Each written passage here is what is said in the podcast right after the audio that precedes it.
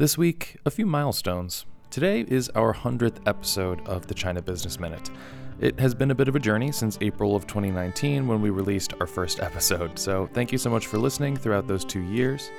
As you might have noticed, to celebrate, we have refreshed the cover art for our show, so don't worry, it'll be the same great information coming weekly from our China offices, just with a slightly different paint job. This week, for something slightly different, we are on the line with our Senior Vice President, Jake Parker. From the U.S. China Business Council in Washington, D.C., I'm Ian Hutchinson, and this is the China Business Minute. Jake Parker is our Senior Vice President here in Washington. Jake, glad to have you back on. Hey, Ian, it's great to be back.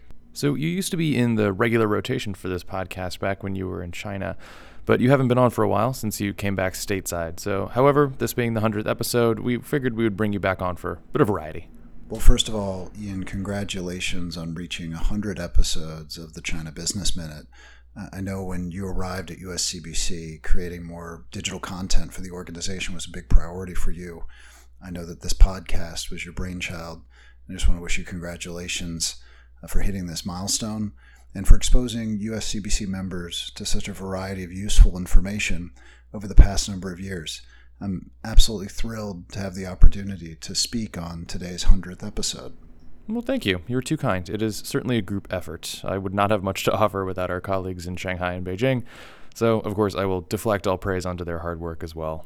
But there is more than one reason that we wanted to talk with you today specifically. And that is because after a long time here at USCBC, you are going to be moving on.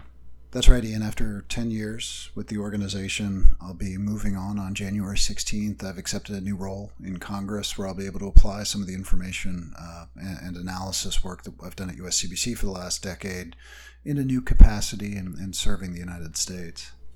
Well, we certainly wish you all the best there. But you have been with USCBC for basically a decade at this point, and you've worked in all three of the offices in Shanghai, Beijing, and DC. So, Looking back, what stands out from your time with the organization over the past 10 years?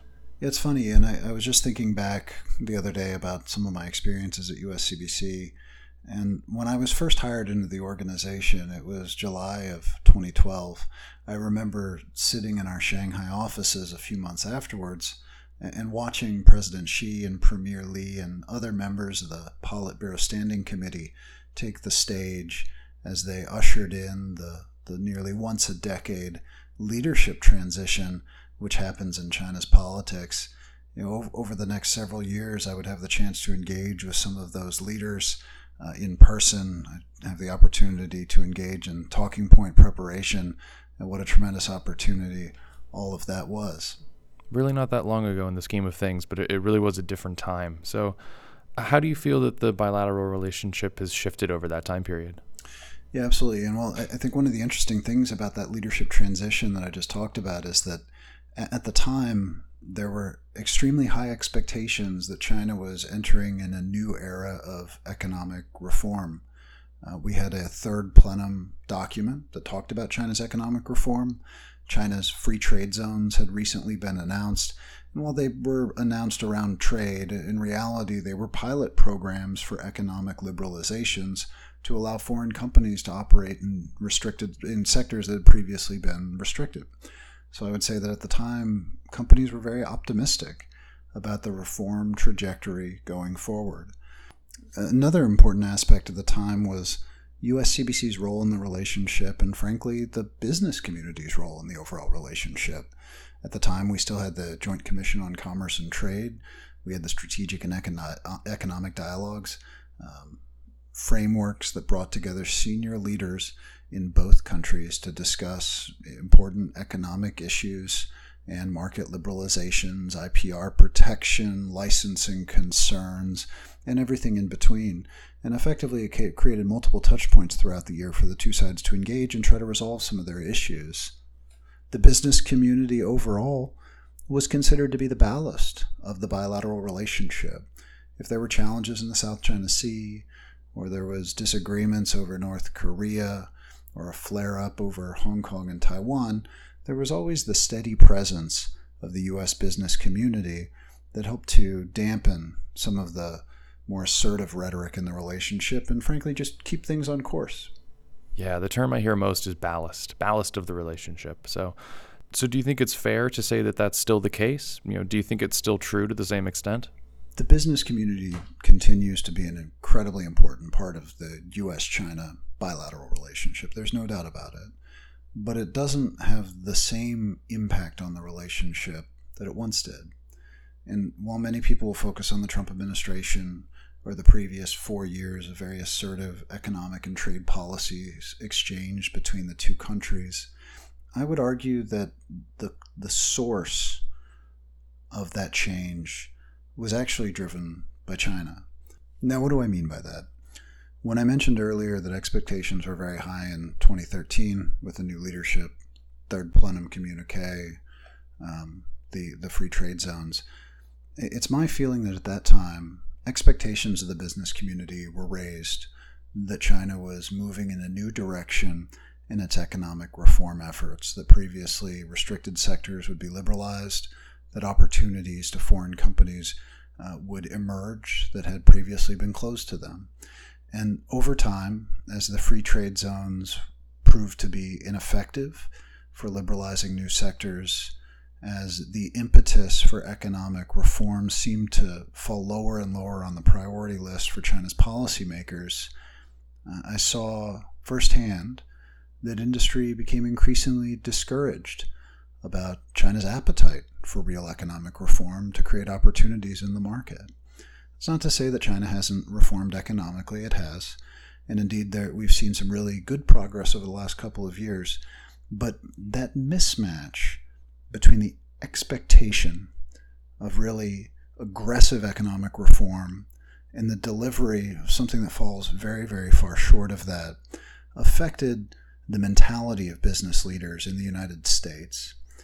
Because the U.S. business community had always been the ballast of the relationship, in Washington, D.C., whenever a strategic voice would talk about the challenges in China, there'd always be a counterbalance from the business community to speak to our U.S. government officials about the benefits of the bilateral commercial relationship, how trade helps American workers, how it lowers prices, how it creates more competitive markets in the United States and China and globally.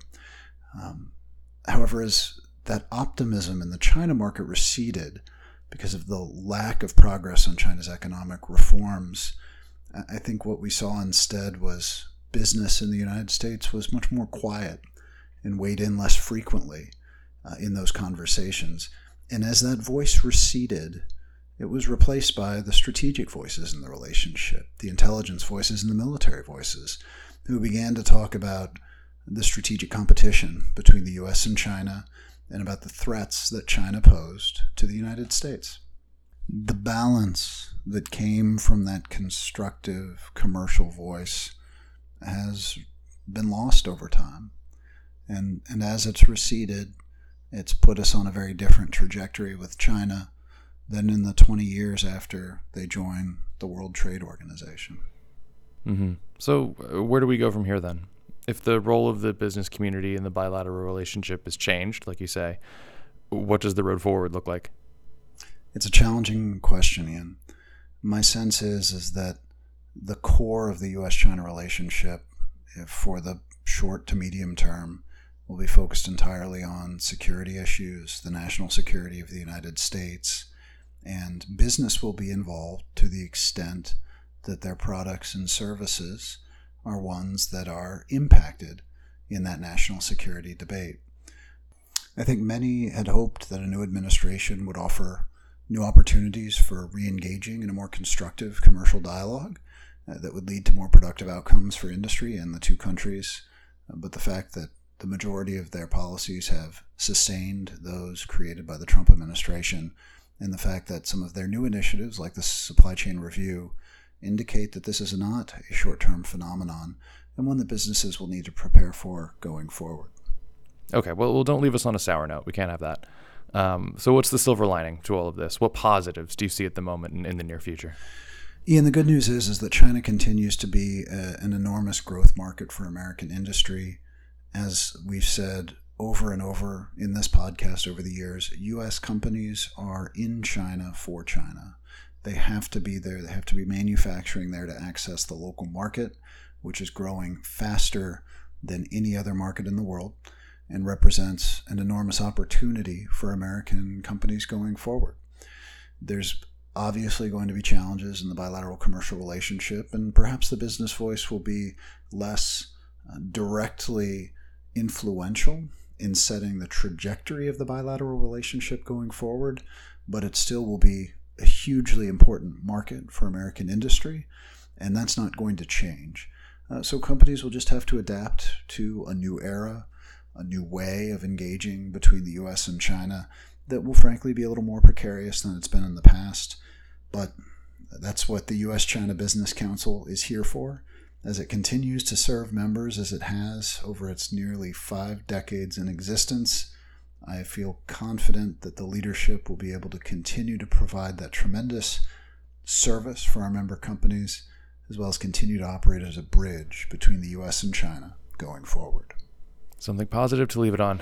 Jake, thank you for speaking with us today, and thank you for your many years of service here at USCBC. Thank you, Ian.